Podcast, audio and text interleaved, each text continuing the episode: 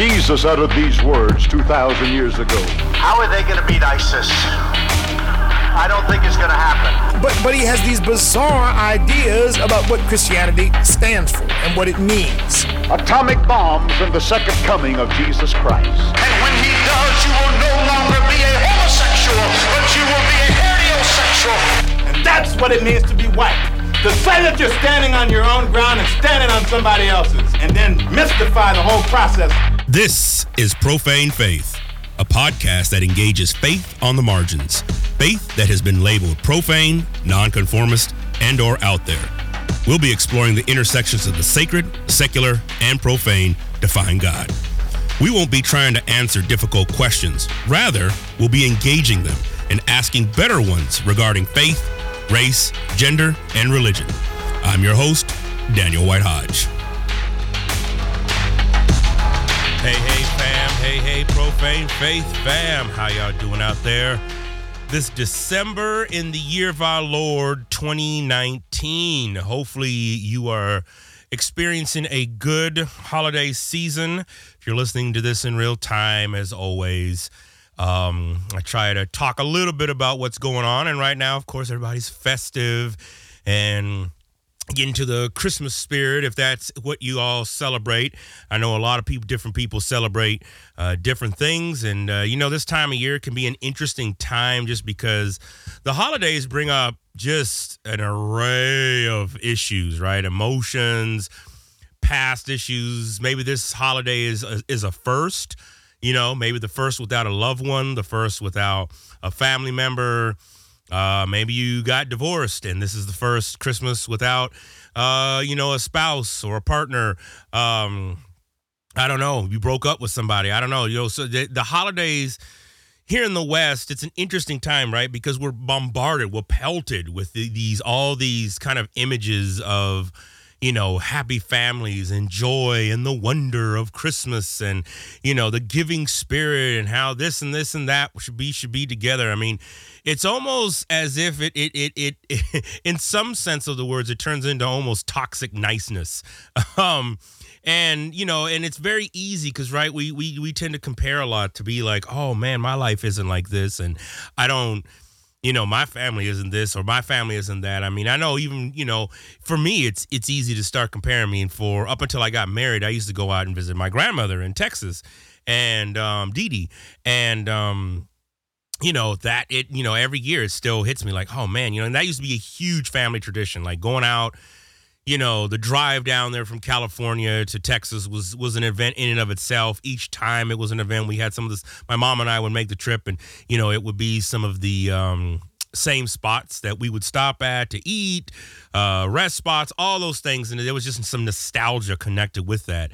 Um, and of course, you know, life changes, right? It's like, well, I got married, and though that uh, changes that, and then my grandmother got older, and she needed to get into a nursing home, and so you know, and she's been passed now of this uh, 2019 marked 10 years. And so you know of course you know death changes that. And so the holidays again can be this time of it can be painful for folks. And it can be easy for you know for folks to show up to holiday parties and be laughing and and smiling and all the while they're depressed inside and uh, saddened um, or suicidal you know even even you know to, to make it even more um, of a real, you know, real issue. I mean, you know, the, the holidays are uh, can be a depressing time, and I don't think I really grasped that until I got older, married, a kid.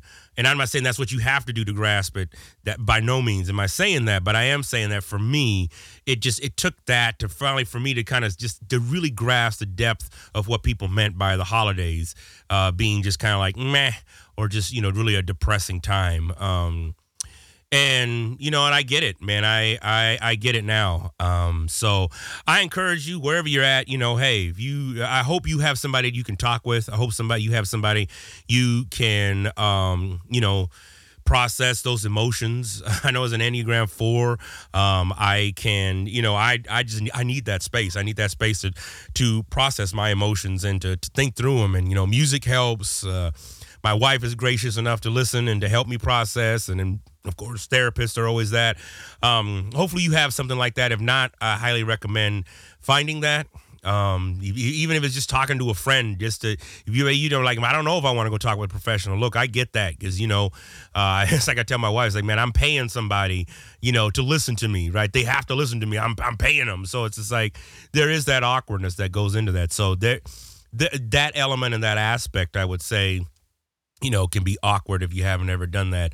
Uh, but as always, I do recommend, you know, hey, hopefully you have some spaces that you can just be real with and talk about and process, you know, really where you at and, you know, what's going on for you this holiday season because it hits us all differently. Um, you know, sometimes I get jealous of my students who say, oh, I'm going home to go see the family and going this and this and that. And I'm like, man, you know, um, because outside of my mom, on my, you know, and my, my my immediate family, I don't really have a family. I don't, I don't know my dad, don't know anybody on that side of the family. Uh, my mom is, is is is cool, but outside of aunts and uncles and all that crap, I don't I don't have that. I don't have that. I don't have you know I don't I I, I really don't even know you know I mean I know my cousins, but you know it's like we don't really hang out. you know what I'm saying? I'm in Chicago. They're where they are at. And, you know, that's just kind of that. So it's like, if I were to show up to one of their houses, it'd kind of be just like, hey, uh, why are you here? you know what I'm saying? So, um, yeah, that's just for me, you know, and you may be having a great time, and that's great. I don't want to make, you know, anyone feel bad either. Like, oh man, I have such a, I have it so great. But it's also just recognizing also what you have and, you know, and how you have it, and that, you know, not everybody has that. These times can be, again, trying times and challenging times. And I know for me, it's an easy to slip into a funk, um, you know, during this time, and, you know, and, you know, just the, the uh, the demonic presence of, of comparison can can come in and really affect the way you know you process life. So I uh, I hope that you are able to find some solace uh, this holiday season. I know um, I am, and I'm trying to, and, and it's a day by day thing. Some days. I don't feel, you know, all that great. So I'm I'm I'm hopeful for spring. you know what I'm saying? I'm hoping for for green on trees again. Um, because of course that always adds too right? So anyways uh anyways hope you're hope you're having a decent time and wherever you're listening to this. Thank you for tuning in and and for checking out profane faith. Um, thank you so much for listening and you know it's been a great year been a great season four. Um, and i actually had another guest a good friend of mine dr Gay v is actually set up for this week. But then christianity today was went ahead and and and published an article condemning Trump, and I was like, all right, I got to have a conversation about this because this. I'm like, you know, it's like too little, too late, right? It's like with the impeachment process. It's like, okay, y'all doing it now, really? Like now, that's what it took. Okay, um, so it, it I don't know. I am in one sense of the word, it's like sure, it it scrounged up a lot of um, you know, dust on the internet, and of course, uh, you know, uh, your boy 45 was tweeting about how progressive and liberal Christianity Today is, which I'm like, wow, if Christianity Today is liberal, oh my gosh, I must be like the whitest dude ever. I must have like Birkenstocks and, uh, you know, shop at the Gap. I'm messing with y'all, man. I'm fun, and I know that's that's a stark stereotype, right? I know not all, you know, white folks got you know uh, the Gap, right? The, Birkenstocks, though, right? uh, my wife got Birkenstocks, but you know I love her, right? I love you listening. I love you, and the Birkenstocks, they're cute. You know, they work out, right? Um, but at any rate, um, you know that was that was some stuff, and so I wanted to have a conversation with somebody. And who do I go to? Well, I might as well just call him our resident uh, in-house reporter for Profane Faith the good, the the the amazing, and the wise J.R. Forasteros. He's been on a whole bunch of times here on Profane Faith. If you've never heard him, I will post all the former show links in the show notes, whitehodgepodcast.com, and you can check it out and him out there and get his bio and all that stuff. I've mentioned it a whole bunch of times. He should go without knowing about just who he is and what he does. Um, because I really wanted to get particularly, you know, because I trusted, and I tell him this, you know, uh, you know, in the in in the in the conversation I'm about to, you know, open up here in a minute, but uh, you know, I trust him because he's so well read, and so I I feel like I can trust your your your insight when you when you give me something, and you know, we can actually have a conversation around that. I think you know the article, you know, was interesting, and it's kind of like, well, I I don't know, I feel like a large part of so much of evangelicalism is is is starting to feel a crunch in different ways, right?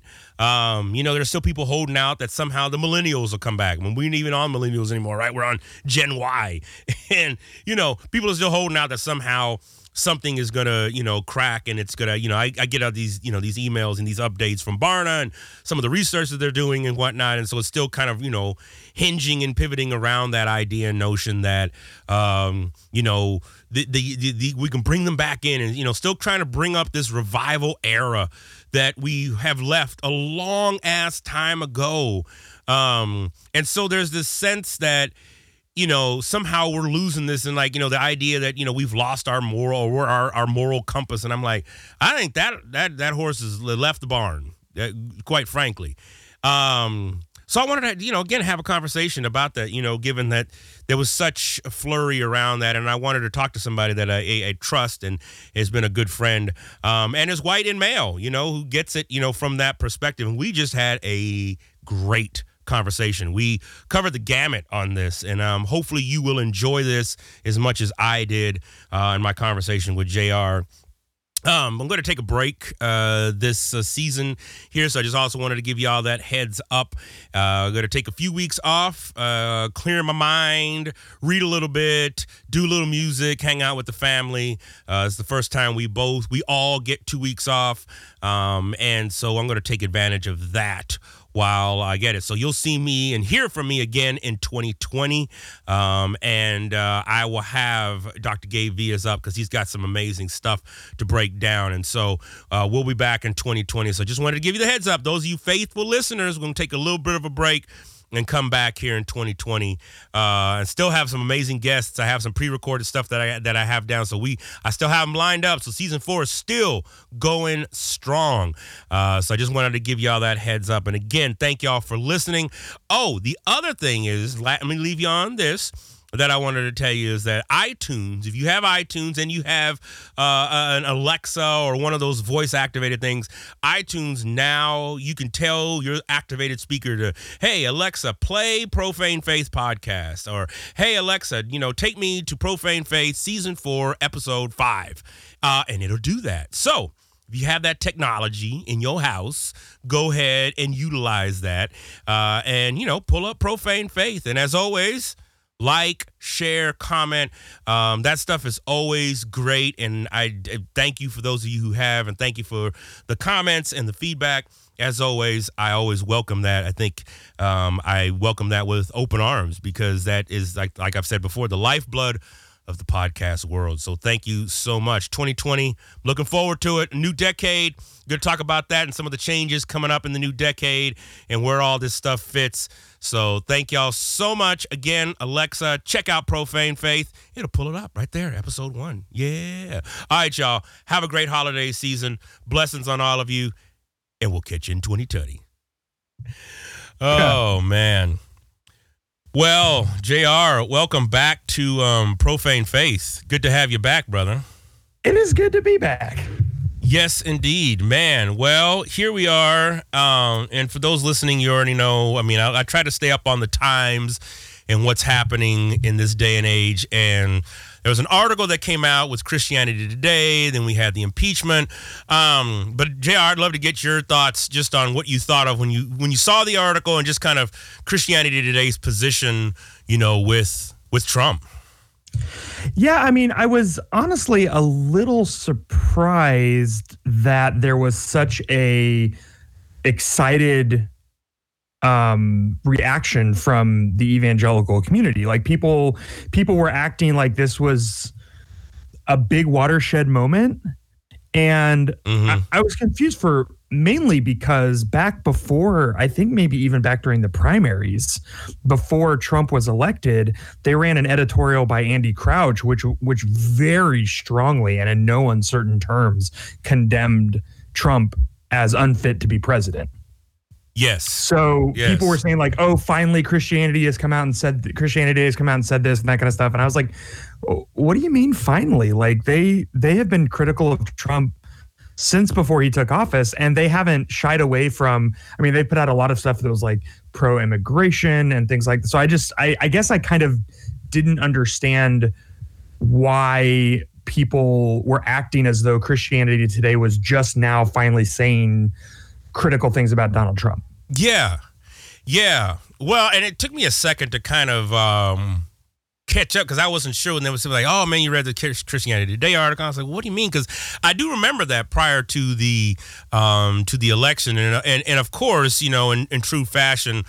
Donald uh, uh, J. Trump tweets. He says, "I guess the magazine Christianity Today is looking for Elizabeth Warren, Bernie Sanders, or those of the socialist slash communist bent to guard their religion." How about Sleepy Joe? The fact is, no president has ever done what I have done for evangelicals or religion itself. Exclamation mark. Yeah, which I mean, that's technically true, right? I think Donald Trump has exposed the hypocrisy of evangelicalism in a way that no other president ever has. Yes. So, yes. So he, he technically has done for evangelicalism what no other president has, but I don't think he means it the same way I do. well, I mean, uh, what I mean, I'm I'm just curious, and one of the reasons why, and we were just talking about this right before we got going, was I wanted to bring you on the show when this popped up. I was like, man, I I love your perspective because you know you're well read, you have a great, I feel, very fair and balanced perspective. So I think if I were to ask you something, I feel like, okay, I know JR is thinking about it from multiple sides and multiple perspectives and stuff, man. Like, I, I guess I'm trying to think through, like, with with this, because I know Kathy Khang had uh, had tweeted out some stuff as well. I'm to have to look for her uh, tweet here in a second, but she was, you know, talking about how, like, you know, this is, uh, you know, why are we, you know, why are we getting so you know caught up in just you know like one article and whatnot and and I forget who was was it the editor in chief that wrote that wrote the article yeah so Mark Galli who's been the editor since I think 2006 or something like that and okay. who is actually retiring at the end of the year okay Okay. So he is the one that wrote the editorial. Got it. Got it. Got it. Got it. And Andy Crouch was the editor. As from what I understand, Andy Crouch was one of the editors when he wrote the editorial uh, about Trump during the election cycle. So okay. again, they're not they're not like low level people in the organization. It's it's the editor in chief uh, that has put this most recent one out. And I mean, Galli, I don't know uh, how much you know about him, but he is very he's pretty far right when it comes to evangelicalism. Like he was he was loudly condemning Rob Bell when that whole snafu went down. And I mean, I I honestly I don't I'm not particularly impressed with Galli's track record. So it was interesting to see someone like him come out swinging like that. I, I, I say come out swinging. Like I also feel like there's a lot in the article that just kind of left a bad taste in my mouth as well. Like the fact that he said that he hasn't up until this point found any any reason for moral dismissal of Trump from office. Yes. So. Yes. Yes. And what are what are some of those other things that you uh, you picked up on in, in terms of that? Because then I have another question to follow up on Trump and evangelicalism, but I'd be curious to hear your perspective on just you know his his perspectives. I, I hadn't I haven't done enough research on on the brother, so I'm not I'm not well, I'm yeah, not sure. So I mean, he you know he says he says in in the editorial that the facts are unambiguous. Um, what the president has done is profoundly immoral. He links it back to what CT said about Nixon and Clinton, which which again a lot of critics of evangelicalism have been pointing to this. Right? They've been pointing and saying you know, evangelicals wanted Clinton removed because he had an affair in the White House and tried to cover it up. Yeah. Um, Trump like openly brags about his repeated affairs and sexual assaults, and evangelicals are like falling all over themselves to support him. So Galli did at least call out the hypocrisy of evangelicalism and say, uh, you know, the the our credibility is on the line with with the rest of the world. Uh, I honestly think that ship has long sailed, but um, yeah, I mean, he he is saying that kind of stuff, uh, but I'm trying to find the specific. Um, the specific place where he says that he hasn't until this point seen, let me see here. Um, yeah, so he says none of the president's positives can balance the moral and political damage we face under a leader of such grossly immoral character. And so to me, I read something like that and I say, we knew that before he was elected. right we knew that before evangelicals were voting for him. Uh, he hasn't. It's not like he was one person on, on the uh, election trail, or on the campaign trail and another person when he got into office. Like he is he is who he has always been. And so it's it smacks somewhat a little bit of arranging deck chairs on the Titanic at this point um, for for CT to come out and say this because I don't I I still to this day I, I I don't believe that a Christian in good conscience could have supported Trump at any point in in the election. Yeah. Um so I mean again I guess I'm glad that Mark Galli is coming out and saying this but I don't actually one I'm not I'm not super impressed. Uh two it's I think it's too little too late. And three I I don't actually think it's going to make a difference. Yeah. and I don't know how much you've been seeing, but all uh, people who are employed by CT have been tweeting over the last couple of days, talking about how much hate mail, death threats they're getting, things like that, from you know, of course, from Christians. Yes. Uh, yes. So. and, and again, that just that just shows. I think what that illustrates is that the the the politics are informing the religion, not the other way around. Yes, which I think is interesting because, well, I mean, I'll hop to this. I mean, so Franklin Graham, you know, tweets out uh, on the 20th here at 1:26 a.m. He says, "I hadn't shared who my father voted for in 2016, but because of the article, I felt it necessary to share now. My father knew who Donald Trump." It knew Donald Trump and believed in him and voted for him. He believed Donald J. Trump was the man for this hour in history of our nation. Of course, he's tweeted out other things uh, as well in in regards to this and stuff. Man, I mean, I guess I'm I'm, I'm trying to figure out. I mean, and again, this is why I want your perspective. And by all means you know, check me on stuff too, man, because I just I don't I don't want you know I also don't want to do the same thing that folks have done to black folk and be like, hey, tell us what black people think. So for everybody listening, I'm not trying to just get oh Jr. Tell us what white evangelicals think, but I'm I'm I, again I know you have a balanced perspective, man, but I'd be curious just like in terms of evangelicalism in general man. Like what what have you seen in just in terms of trends? I mean like how has this type of ideology has this informed you know evangelicalism? Has has has this been something that's you know inbred into into seminaries? Is this like when you think about the graham family and what kind of the legacy of billy graham and of course franklin graham and there's other grahams but you tend to only really ever hear of of franklin graham um you know what is what what is the impact on that? And when you when you say the ship has sailed, like what do, what does that look like for the even even for the future of Christianity? Evangelicalism doesn't matter. Orthodox, Catholics, um, yeah. How does that? What is is is there a public, you know, outcry being like, "Oh man, y'all Christians are are whack," or I, I don't yeah, know. What do you think? So I I pastor an evangelical church. I live in I live in Texas, which is you know the buckle of the Bible Belt. Uh, we have ten mega churches on every corner down here, and I'm I have a number of friends both locally and around the country who are either Christian but not evangelical or non-Christian, and I end up in a lot of those conversations because, uh, in some ways, they see me uh, as a pastor sort of on the margins of evangelicalism.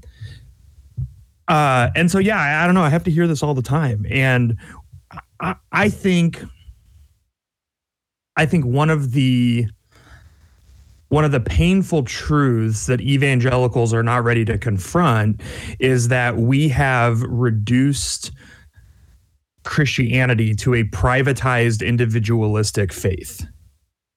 Yeah. Which was the goal of classical liberalism. Okay. I mean, if you trace starting in the Enlightenment and moving all the way forward to the development of liberalist liberalist theology and philosophy, it was all about the individual, you know, the focus on the human and all that kind of stuff. And at the end of the day, for all evangelicalism wants to talk about the sovereignty of God and everything for God's glory and all of that kind of stuff. All of our theology is is is very very individualistic and i think billy graham is a really good encapsulation of that. When you went to a Billy Graham crusade, the goal was not social transformation, the goal was individual transformation. um, the win at an evangelistic crusade, not just, I mean, my entire tradition, Church of the Nazarene, came out of the revivalist movements of the Third Great Awakening. So Okay. uh, it's certainly not Graham alone, but but revivalism in general, the whole focus is that altar call and that individual personal transformation, which is not a bad thing in and of itself, but we've we've reduced the entirety of Jesus's good news, which is the restoration and rescue of the entire world, to individual uh, conversion. Yes. And so I think white evangelicals, particularly, uh, we have a really hard time thinking systemically about anything. So if you look at the Church Too response to Me Too, people can't understand how our evangelicalist evangelical sexual ethics, including the quote unquote Billy Graham rule, have created environments where sexual predation thrives because they they they can't understand sexual predation as anything ex, anything other than an individual who is bent away from God, making uh, harmful choices. yeah. Uh, they they can't understand race. We can't understand systemic racism because we can't we can't imagine that that racial bigotry could exist as anything other than personal hatred towards a person who doesn't look like me. So so then if if I don't hate people of another race, if I in fact have a friend or a coworker that I think is my friend who is black or Hispanic or whatever, then that must mean I'm not racist because I don't I personally individually don't hate people of another race. And our our evangelical imagination has become so uh truncated and shrunk that I think we can't we can't look at Jesus's good news as having anything to say about anything other than personal conversion. Hmm. And I think that's why people like Franklin Graham talk Yeah. about in negative terms about the social gospel so much. Right? Because the social gospel says Jesus's good news is that love of God that brings about that individual transformation, but it's also love of neighbor, which means social transformation Hmm. right and and like that that that other piece of jesus's great commandment that love your neighbor as yourself it just doesn't have any place in the revival movement Okay. right like what are you going to do at the altar that brings about social transformation yeah. Yeah. No, absolutely. So and, and i think that's part of why billy graham didn't participate in uh, dr king's million man march why he said there basically wasn't any point in what dr king was doing during the civil rights movement because because we were going to have to wait for the eschaton for Right. everyone to live in harmony because again he just didn't he just didn't have room in his theological imagination for a gospel that could change the world not just the interior person Right. And so again, we bring that forward to today, and yeah, I, I just I think that I think that evangelicals live in this weird cognitive dissonance where we want we want abortion to be illegal, so we'll support whoever will give us the conservative justices.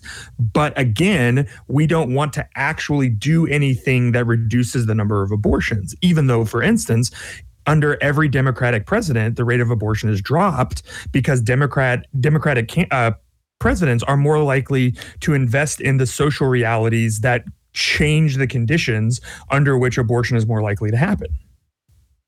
And so, because evangelicals don't want to do that, we would rather just make it illegal. And then again, if we make it illegal and someone cho- still chooses to do it, well, then they just are bad, right? We that's easier for us to understand where people are either good or bad, wrong or right, than it is for us to imagine that there are ways that we are choosing to live together that create realities that will actually make it more likely for women to get pregnant in such ways that they would want to get abortions Okay. and that if we would if we would change the way we're living together we could actually reduce the number of abortions by reducing poverty increasing education increasing access to uh, birth control and other kinds of sexual education right? We can do a lot of things that have been statistically shown to reduce the number of abortions but that would require us to change the way that we live and we're not interested in that because that's social change. That's not you know individual legalistic legislation and morality. Yeah. And so if we just if we just get the president in there that'll give us the laws we want then we then we did everything we need to do right It that and that's what it feels like, right? I mean, that's what it it it. I feel like that was a large part of the dose of religion that I was raised on, right? I mean, in in in I think you know in the black context, it looked a little bit different because. Um, I mean, and I would say that that was definitely still present um, in in terms of of that type of ideological strain.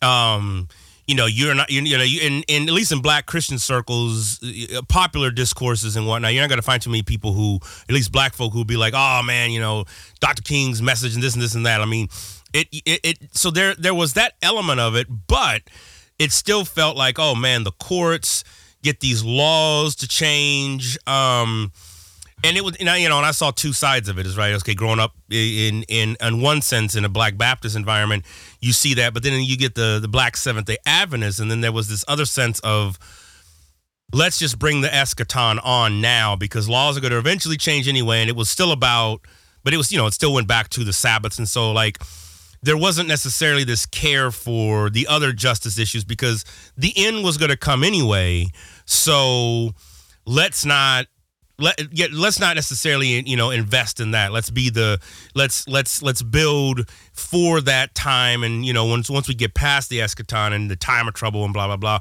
you know it will will be in glory and and that'll be that. And so I think what you're talking about, man, is is is deep because I think that so much of it is you know right it is and, and we're seeing some of those things right with judges and judgeships and it's almost like okay Trump was just the the the the person to to fill that spot. Um, I so I don't know. I I I I'm I'm trying to to, to wrap my head around that and just.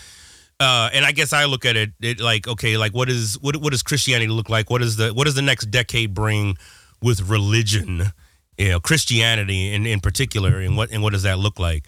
Um, how do y'all handle some of these things at, at, at your church in, in engaging with? What is how you know what is what are some of the nuances uh, with that? I I talk with my congregation a lot about how are we to become the church that our city needs, you know, five years from now, ten years from now. Mm-hmm. And so we are just for a little bit of context on the community that we're in. We're in a suburb of Dallas that in 1993 was 23,000 people, and in 2010 was 67,000 people. Uh, we're one of the eight fastest growing cities in the United States, mm. uh, and I mean, mo- like. Uh, a shocking number of those are, are centered around Dallas and Houston because Texas is growing a lot, and um, and so as you can imagine, um, everything changes when your city triples in size in 20 years. You know okay. um and again we're still growing. Uh, i think the best estimates i've heard is that we will we will cap out at about 100000 people maybe in another decade or so. Um and then we're landlocked. Like we have we're surrounded by suburbs. So we you know we can't like annex more land or something like that. So we'll yeah. just we'll kind of be done. But you know we have uh, the the dallas public transportation uh, dart put uh, the the extended the blue line of our train system to Rowlett about five and a half years ago, six years ago. We have a tollway that now runs through Rowlett that's been here for about eight years. So just in the last decade, we have become significantly more accessible to the rest of the Metroplex. And that means that tons of the people who are coming in here are not just white people, which is largely what it was, um, you know, back in the early 90s. So that means that our city is having to figure out how to be a, di- a, diverse city, in addition to the fact that we're having to figure out how to deal with traffic and how to uh, equitably tax when we have a sig- way more, um, way more uh, residencies than we have businesses, uh, and, and and all this kind of stuff, right? We're we're trying to figure out how to create an identity when all Rowlett has ever been is a bedroom community where you sleep here, and then if you want to do anything else, but from work to have fun, you go somewhere else. Yeah. Right. Yeah. And now that there's so many more people here, we're trying to figure out, well, what kind of city do we want to be? So we've got a little downtown coming in and we're trying to get some local businesses there. But but all all of this means we're just in this huge time of flux and transition. And, you know, we had we had a, a candidate who was who was pretty openly white supremacist running for mayor in our last election and they didn't win. Uh, they lost by a significant margin, but they ran pretty openly on their views. And a lot of it was, again, about like, you know, make Rowlett great again and keep out all the apartments and all the other stuff that sort of penalizes people who are lower income. And, uh, all of that to say what I keep telling my church is like we as a congregation need to figure out how to get really really good at diversity because our city needs that. They don't, they hmm. don't even necessarily know that they need that, right? But if yeah. we're going to be good news for our community, like one of the ways we can be good news is to learn how to be excited about people who are different from us and really good at being able to form and maintain relationships with people who are different from us politically, culturally, religiously, whatever. Um, so I mean, we we practice that in our own congregation of trying to create uh, create structures and systems that enable people to connect with each other, even though they're, they're different. Uh, in this last year, we've begun a relationship with the mosque in the town next door to us, uh, where we've hosted, they've hosted us for meals and we've hosted them for meals, and we're trying to begin to create some friendships and bridges there. And the uh, actually the the chairman of the board of the mosque, they're they're raising money to build a building right now, and he actually asked me if I would come with him when he met the Baptist pastor in their town because he was nervous about it, right? And I'm his mm. friend now, and I'm a Christian, and so he he asked if I would kind of be there to just sort of like be a little bit of a an ally and a buffer, and I was like, yeah, of course. I mean, of course, so happy to do that, you know, but. um and again, my church is really excited about this kind of stuff. They see the opportunities for us to just be a place where we are like ruthlessly, radically hospitable, and engaging with folks who are not like us and building true, genuine, authentic friendships. Man. And again, I think I think our city needs that. I think I mean, you know, here down here in Texas, we're kind of on the forefront of the immigration debate because when folks are coming across the border, there a lot of them are coming to Texas. Right. Right. right.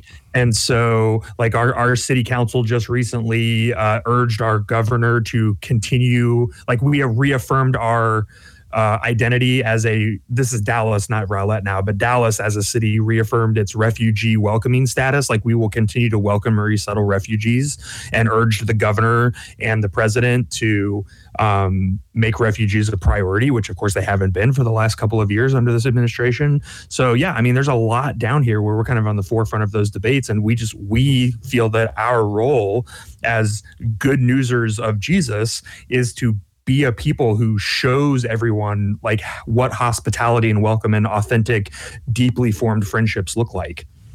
Man i yes. I think um i mean because i think i'm trying to figure out in general like what does what does general hospitality look like when we live in such a time where you know social media love it or hate it and everything in between it's it's here to stay. And at least for the main, at least for the mainstay. And so, you know, it's like you know somebody was talking about this the other day on NPR. It's like you know, it's it's it's how we go about finding our news, right? And it's like you know we've gotten to yeah. you know so much of of like you know it's like okay, well this is an echo chamber, and because ratings are still important. It's like you know, well, if if if it's turned into an echo chamber of of news, and this just kind of reinforces what you think, and this is on all sides. I'm not just trying to go after Fox, or or I'm not just trying to say oh CNN or whatever, but I'm just saying all of that stuff. I was this morning. I'm having a conversation with with my daughter about being you know just critical thinkers about where do you get your information? Where did this research come from? When somebody says studies yeah. say,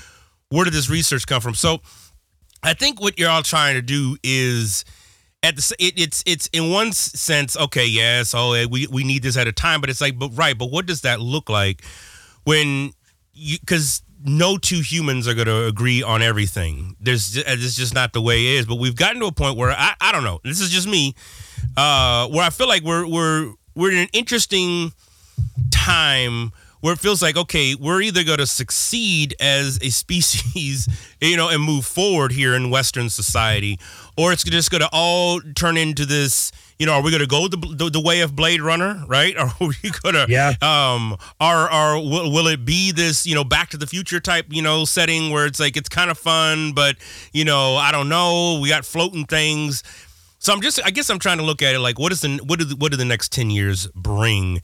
And it feels like you you guys are working through some of that stuff, like just some of the basics. Because I can't imagine what you're talking about is just it's it's all just this easy thing, and I think that's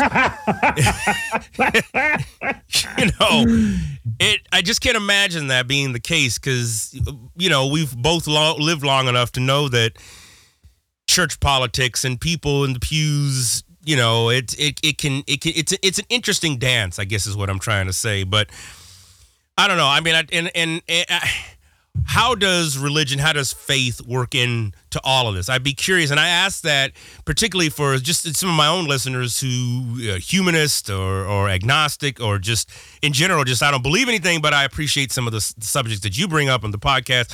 Like how does that how does faith how does religion because i hear this a lot like man religion really doesn't have any place it's just an opiate for the for the dopes and and i, I i'm i'm i'm definitely not there. I see it it's just that when you know stuff like Franklin Graham comes out, it's like I feel like everybody just gravitates to that and then lumps all Christians into that, and I'm just like, well, hold up, that's not everybody, and I get that he's got a loud, you know, voice in terms of just a platform, but I'd be curious, like. Again, how do you nuance some of these these the the challenges and the bubbles that pop up in the linoleum when you're trying to lay the floor down? It's just like, oh my gosh, really, we got to have this conversation, especially you know going across face. A muslim? I'm like what? Uh i don't know. I, i'm just I, I guess i'm just i'm genuinely asking you what are some of the some of the best practices that you've that you've seen come out in where you guys are worshiping? Does that make sense? That was a long oh yeah, rant question. absolutely. Um, and I think I think one of the biggest things I've tried to instill with my congregation over and over and over is um, the truth doesn't need a defense.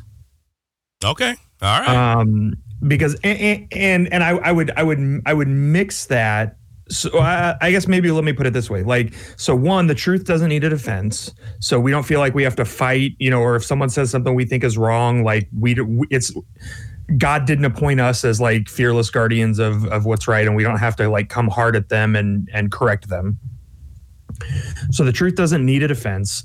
Uh, also, two uh, another one is that you know we don't have a monopoly on truth. So I tell people all the time, I think I'm right about everything, and I know I'm not.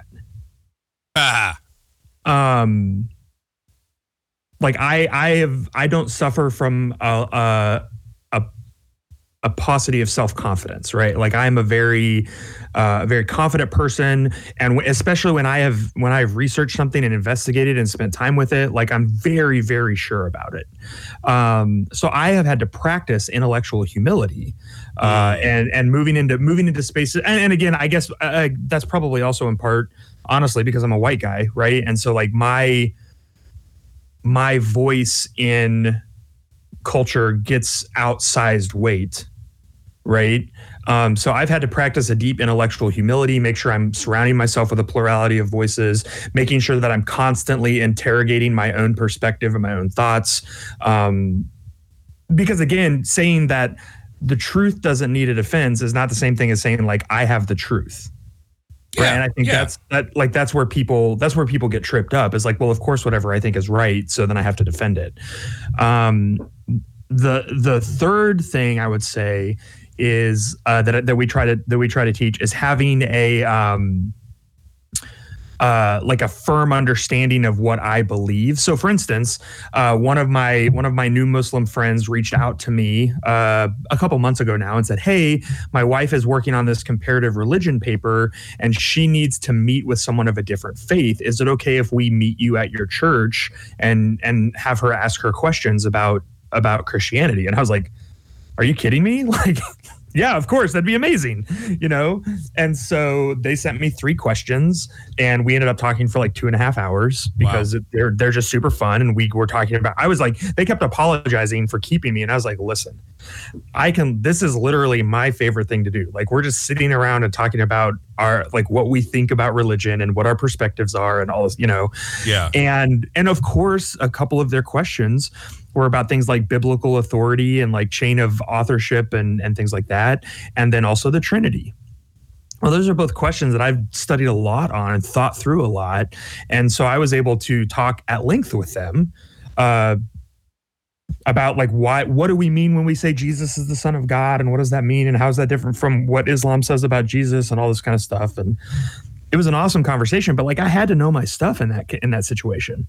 Um, so I, I think if we're really serious about having these important con- i mean obviously like i can also hang out with them and we can like play a board game or talk about uh, city politics or something like that that's fine right but if i want to talk religion with people who don't have the same religion as me i've got to know significantly more about my own beliefs and my own faith than i do if i'm just talking to like a baptist or a methodist Mm-hmm. you know Yeah.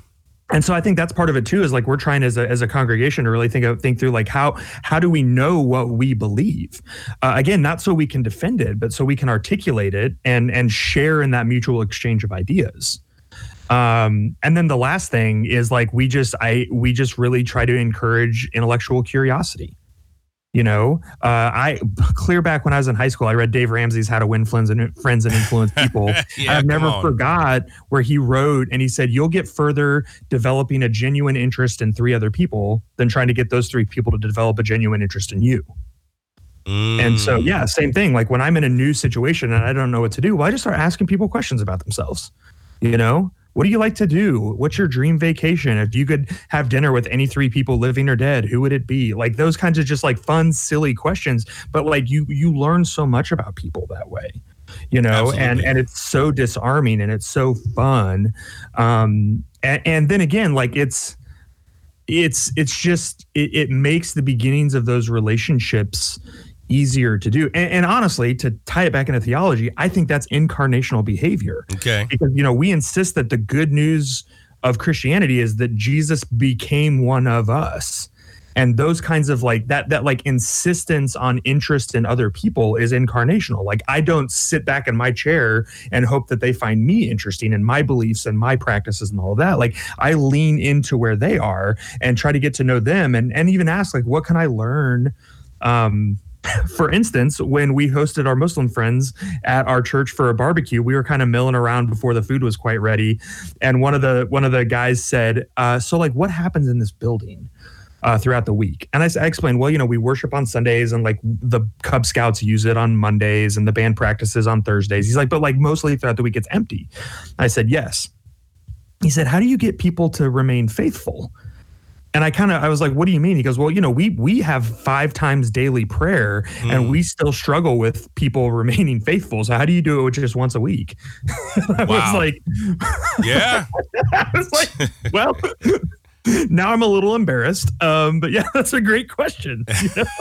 that is a good question. Yeah. and and it it really kind of has haunted me since then where i think about the fact that like to bring it back to our current political cycle and everything like that like one of the things i'm thinking about for the new year is challenging my you know my people uh both online and uh at my church like what what if you committed in the new year to spend as much time in prayer as you did reading the news or watching the news Hmm.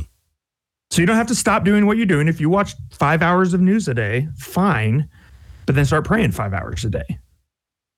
Because again, I think that one of the things that we've seen throughout all of this is that we're being formed significantly more by the talking heads in our culture than by God.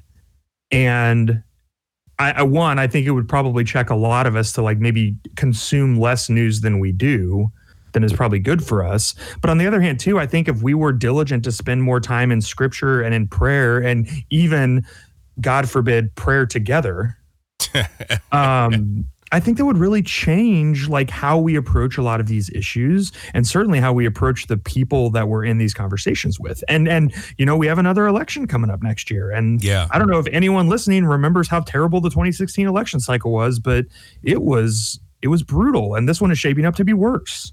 Right. Right. And- so yeah.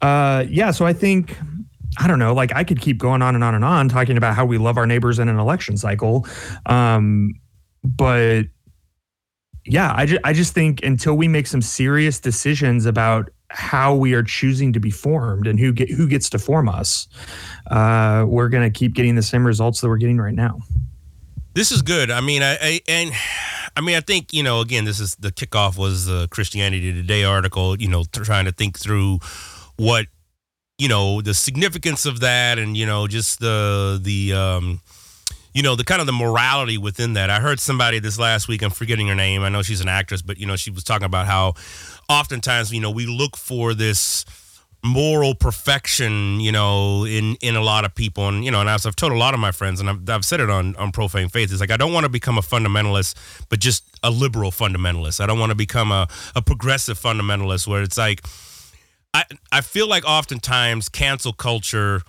doesn't do a good job of allowing that person to change whatever whatever the the the the, the error may be. I mean because i feel like all of us possess some aspect of ignorance um when it comes to whatever like fill in the blank. It's like you know i'm not all knowing. None of us are all knowing on everything. So it's like of course we're going to have some ignorance it's like but how then do we you know, do we hold somebody accountable for something they said 15 years ago? And then how does that apply to then say somebody who's running for office? Um, because I've heard that argument too, right? About it's like, oh, well, Trump said these things. In fact, I remember this was in the 2016 cycle. They were interviewing, I think it was the Times or the Washington Post was was was interviewing um, an African American woman and why and she, you know she, why she was voting for Trump. And they asked her, was like, well, hey, you know, what about his housing policies and you know that he's been you know historically discriminatory, you know? And she was just like, well, that was something he did in the 70s you know, and I'm sure he's grown since then. And, you know, he's in this is about this policy today and this and this and that. And so I'm curious how we hold that. And I, am asking this because this came up in, it, it comes up a lot in my communication classes, right? It's like, how do we, how does, how does the, what does the First Amendment look like for a Nazi? How does the First Amendment look for somebody uh, in Antifa? How does uh, how does how does the First Amendment look for somebody online? Um, you know, should we?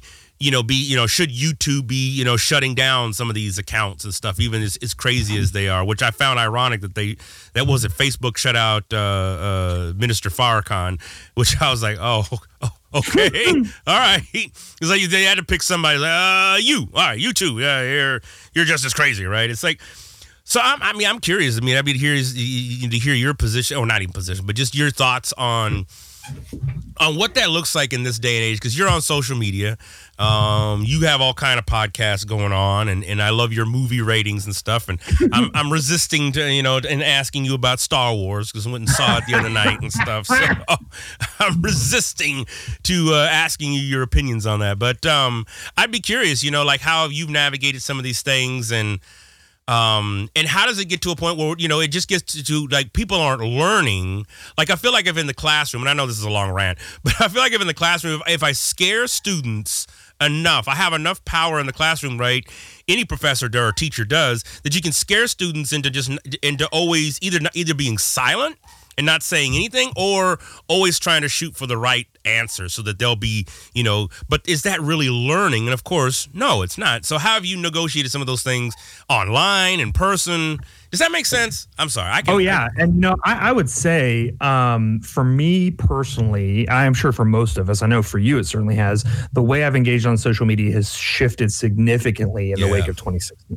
Yeah, uh, and in, honestly, in the wake of my own education, you know, um, after the after the the police shooting here in Dallas in 2016, that which was right on the heels of the killing of Philando Castile, um, I realized that I didn't have the capacity to talk to talk meaningfully about race beyond about a first grade level, which is you know racism is bad.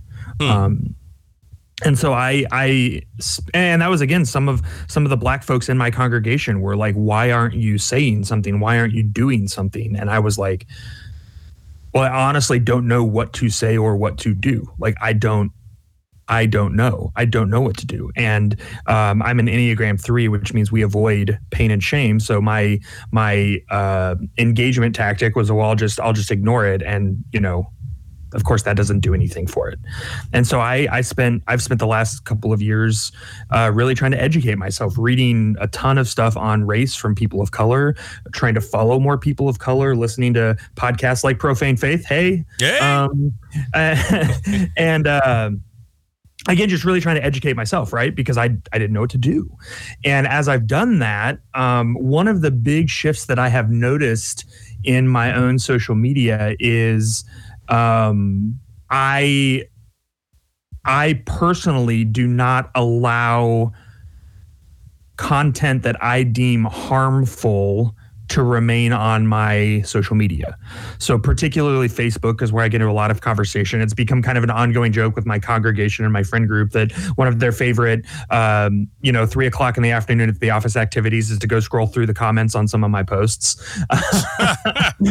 That's fun. And, uh, but like one of the things I've started doing is I have started just like really directly shutting down um people who reproduce mostly unwittingly racist uh, and misogynist rhetoric. Yeah. And again, I think they're doing it. They're doing it out of ignorance. They don't understand. And, and what I've what I've essentially started doing is saying, here's a here's a reading list.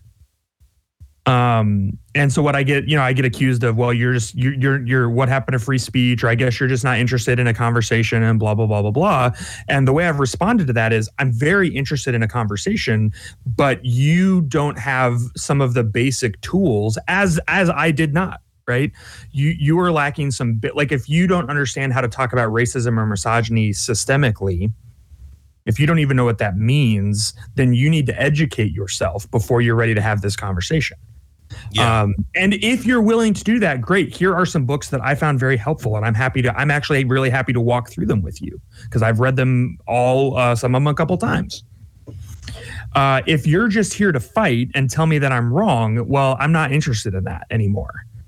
You know, um, I'm not interested in being a punching bag for someone. I'm certainly not interested in lending my platform to someone to espouse racist or misogynist or homophobic rhetoric. right. So I shut it down. I've had to block a couple of people. Oh yeah. Um, but I often don't because the other thing I have found is that I have a lot of folks who are genuinely curious, who are trying to learn, who are not going to engage because they are in that same position I was in in 2016. They just don't know how and they don't know what to say. Okay. And so they're watching. And so again, I've, I've I get almost every time I do one of those threads, I get a couple of private messages from people who are like, "Wow, that's really helpful. The way you explained that was really good. I really appreciate that." Or even just like, "Thanks for standing up." against those guys they were jerks because they're always guys um, uh, so that's a big change that I've noticed. And so when it comes to freedom of speech, I, the thing I have to keep reminding people is freedom of speech means the government's not going to limit your speech.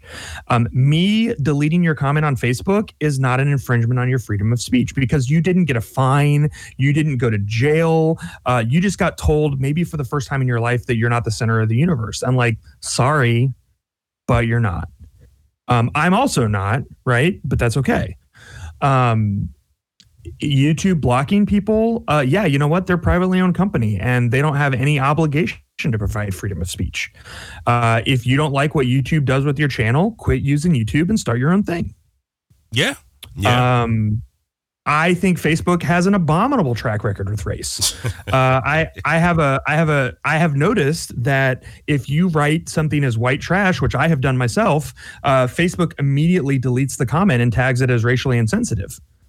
Um, but I have a number of friends. I have a, one uh, one guy in particular, an Asian American friend, who has repeatedly reported comments that use a, uh, slurs directed against Asian Americans, and Facebook leaves them up. yeah. Yeah. Um, and I don't know. I don't know about like the N word. I, I, gosh, I would like assume that if Facebook edits white trash, they would edit the N word. But thankfully, I haven't had that in my social media spaces. Yeah. So, uh, but you know what I mean? Like it's it's very clearly not equitable at Facebook, and they're they're still very clearly privileging whiteness. Um, I follow Ally Henny, and I'm sure you followed at least some of her stuff with her Facebook page. Mhm. Like she's had so many problems because she speaks Right. out against white supremacy. Um, so yeah, I, I you know, I, and and again, I think. I think if if I could find a social network that had a similar, I, I basically stay on Facebook because I legitimately do feel it's giving me access to do a lot of good in these conversations. Um, the moment that I feel it's not, or the moment that I feel that the bad that Facebook is in my social circles is outweighing the good, is the moment I'll delete my Facebook and not look back. But um, you know, same thing with Twitter. I don't have a problem blocking people, and um, but I but I often also personally, as a white guy, feel some level of obligation to be the person standing up and saying, "Hey, that's not how this thing works," or like, "Hey, I'm sorry, this you're you keep you yeah, I love that you keep you keep using that word." It does not mean what you think it means. um, I use I use that meme a lot. Um, yes, yes. uh, but again, I feel like I feel some level of obligation because I am a part of the group of privileged people who are most often the problem these days, and so I feel some level of obligation to try to like take care of my own folks. You know, Yeah, because that was going to be a question like how does race factor in, you know, for you in, in, in some of these spaces, you know, including church as well. Yeah, it's really hard. Like I mean, one of the things we've we've done a lot of hiring in the past couple of years and just trying to make sure that my hiring pool includes persons of color, which is especially hard because we're a small church and I'm the only full-time position. So like we just hired a worship director and it was a half-time position. We're going to be looking for a youth director here pretty quick. It's going to be like a quarter-time position. So it's not like we have a giant pool of money that we can just kind of have our pick. Like we are we are even further restricted by the size of the job that we're looking for. And so you know, honestly, it would be easy to use an excuse to say, like, well, I can only find these white people because like we have all of these limitations. But the reality is you just have to try harder. You know, if you if you want if you want persons of color in your leadership, they're out there. And um you can you can find them. It just takes more work for someone like me because the channels that most readily bring me employees are formed to direct white people to a white church Hmm. right? Yeah.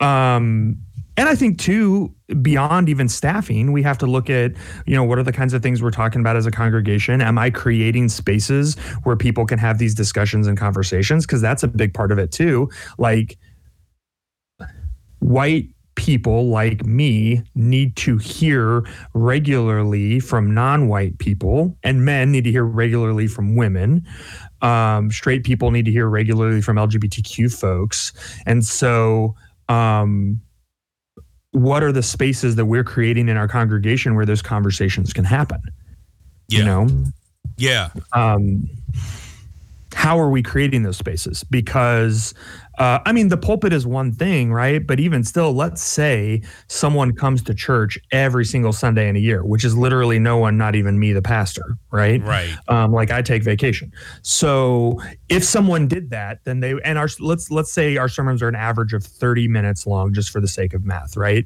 That's 52 sermons, 30 minutes each. That's what 26 hours in a year. I don't even know how many hours in a year. I'm not going to try to do the math, but it's more than 27, right? so like that would mean we're getting 27 hours or 26 hours of lecture not conversation um, and again because i'm a white guy and i'm still the pastor i'm doing the majority of the preaching still the majority of those 26 hours are coming from a white guy uh, even if we have uh, someone who's lgbtq even if we have females preaching if we have persons of color preaching like some of the time still like in a year less than half, probably less than a third of the 26 hours of spiritual formation they're getting are from someone that doesn't look like me. Like that's you just can't.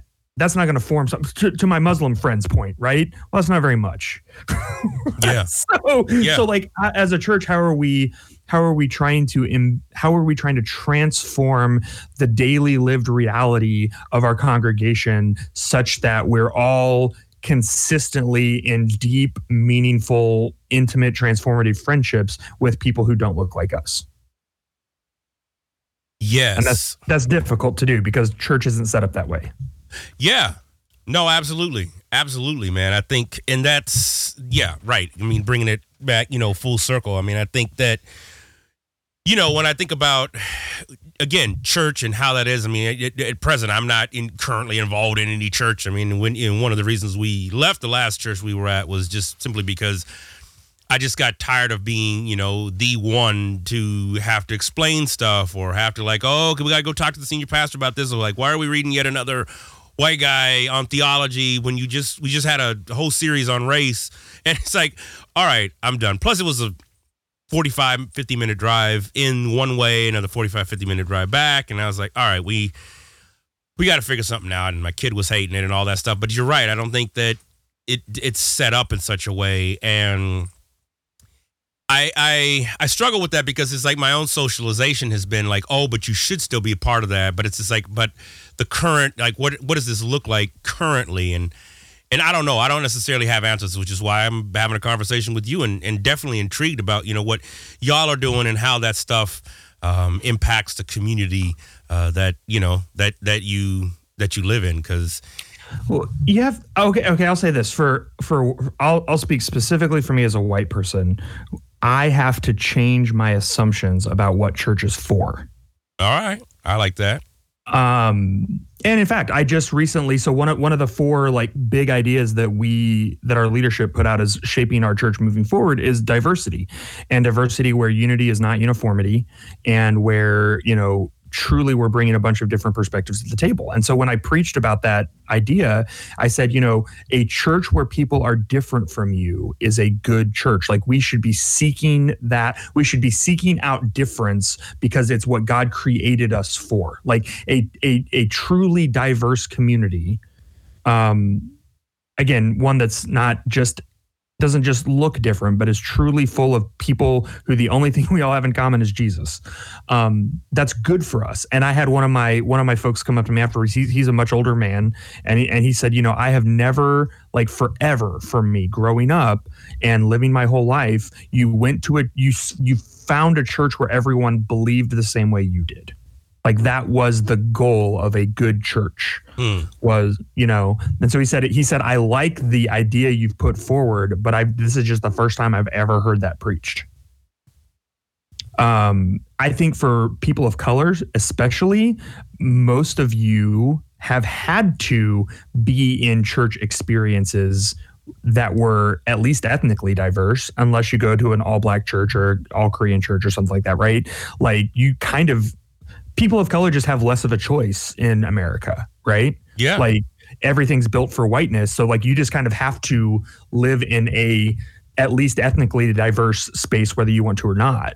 And we white folks we just don't have to. We can choose to be segregated into whiteness. And and even spaces where there are bodies that are of other colors the spaces are not diverse um if that makes sense. And Yeah. so like when i like i have i have been trying to tell my people church is not here to make you comfortable and that's hard because we live in Texas. There's 500 mega churches on every block. If you want to be comfortable in church, you can go right down the street.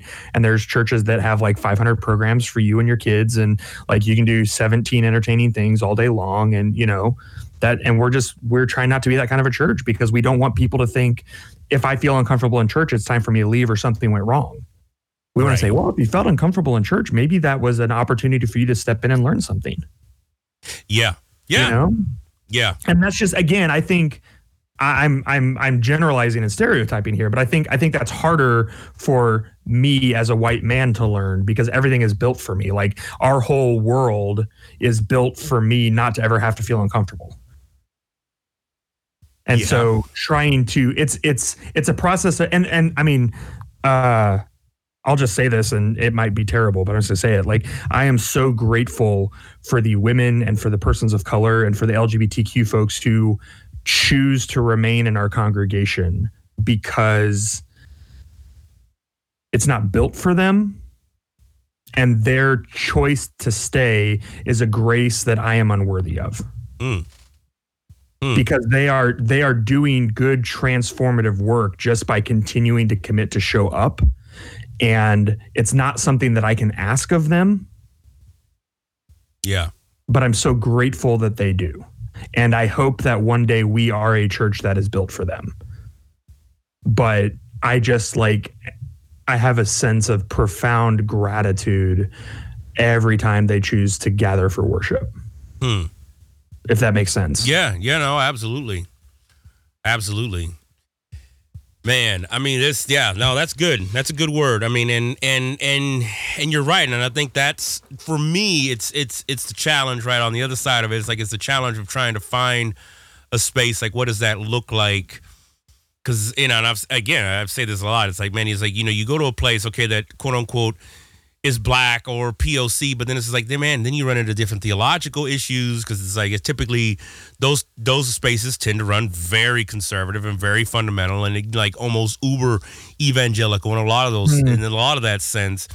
So then you go to a, a place that quote unquote is progressive. Those places and spaces tend to be dominated by white folks, great, well intentioned, but it's like you know, then you got to have the racial conversation. It's like okay, They would have they would have voted for Obama for a third term. Exactly. exactly.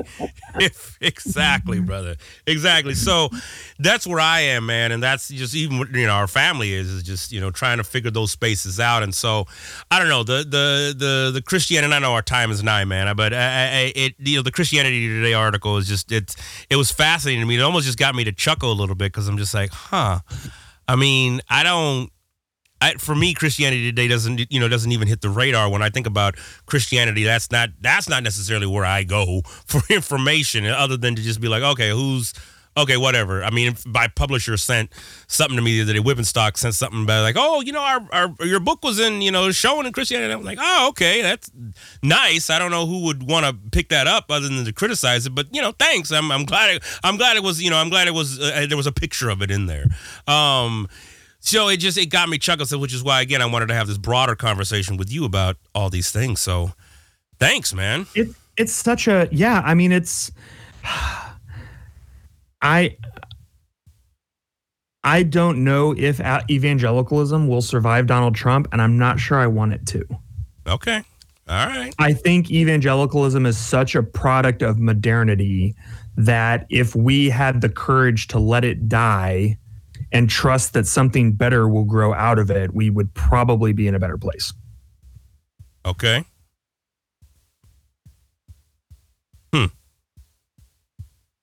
So I guess I'm just not worried about it. Like, again, I'm friends with tons of those nones that don't belong to any religion. And I love getting to be in conversation with them about faith. Um, I mean, we don't have to recover all that ground here, but you know, they're super open to God and to Jesus and to the things that I think are essentially Christianity. You just can't call it Christianity right now because of what we've done to our reputation, you know? Yeah. So I think the opportunity to build something different that has some of the has some of the same uh, DNA as evangelicalism, but isn't isn't steeped in modernity and white supremacy is going to be good for us. And I think if we, I mean, gosh, one of the greatest graphic novel series of all time is Neil Gaiman's Sandman, and the theme of that whole thing is everything either changes or dies. And it's pretty clear evangelicalism doesn't want to change. That's why we doubled down on Trump. So, okay, we're going to die. Well, again, if you if you believe in Christianity, you know death is a good thing because that means there's a, a resurrection of something new coming around the corner. And I, I think I think I think whatever is raised out of the grave of evangelicalism is going to be much better. Mm. That's a uh, that's a good place to uh, to put a pin in it, man. That's that's uh, it's a good word, man. Um, thanks for sharing today, man. I know this was last minute. For those of you listening, you know, I uh, basically texted Jr. 24 hours ago. I was like, "Hey, you got some you got some time?" And brother Jr. is just I appreciate you making the time, man. That, that I said anytime I get to talk to Dan is a good time, whether we're on microphone or not. So I hear that, man. I hear that, man. Are you promoting anything, brother? Where you know what what you got? You got a new book out? What's what's no, what's you know, just my my weekly newsletter where I do reflections on faith and pop culture, and I do movie picks. My Rise of the Skywalker review was in my last one that came out. So right. that's stuff you'll probably like.com, and it comes out every Friday. It's probably the best place to get a hold of me. Everything else is on a break right now. So Oh, okay, yeah. You know what? I need to think about that. I need to take a break. oh man, I do. I need to take a break. That's good. That's a that's a good word right there. That's a real good word. Um, well, thank you so much, Jr. And for those again for listening, Jr's been on the show before. Um, I'll put all those links in the show notes, whitehodgepodcast.com, uh, along with your newsletter link. And uh, I highly recommend. I do listen uh, to the the fascinating podcast. Right? Is that the one? 'Cause I just it's just on. It just shows up in my my iTunes, and I just hit play. That one that I texted you about the other day was was funny, man, y'all. And um, they have some great conversations and authors over there. Um, so I highly recommend it as well, brother. Thank you again for coming on. it's always a pleasure, Dan. Thank you for all the good work you're doing.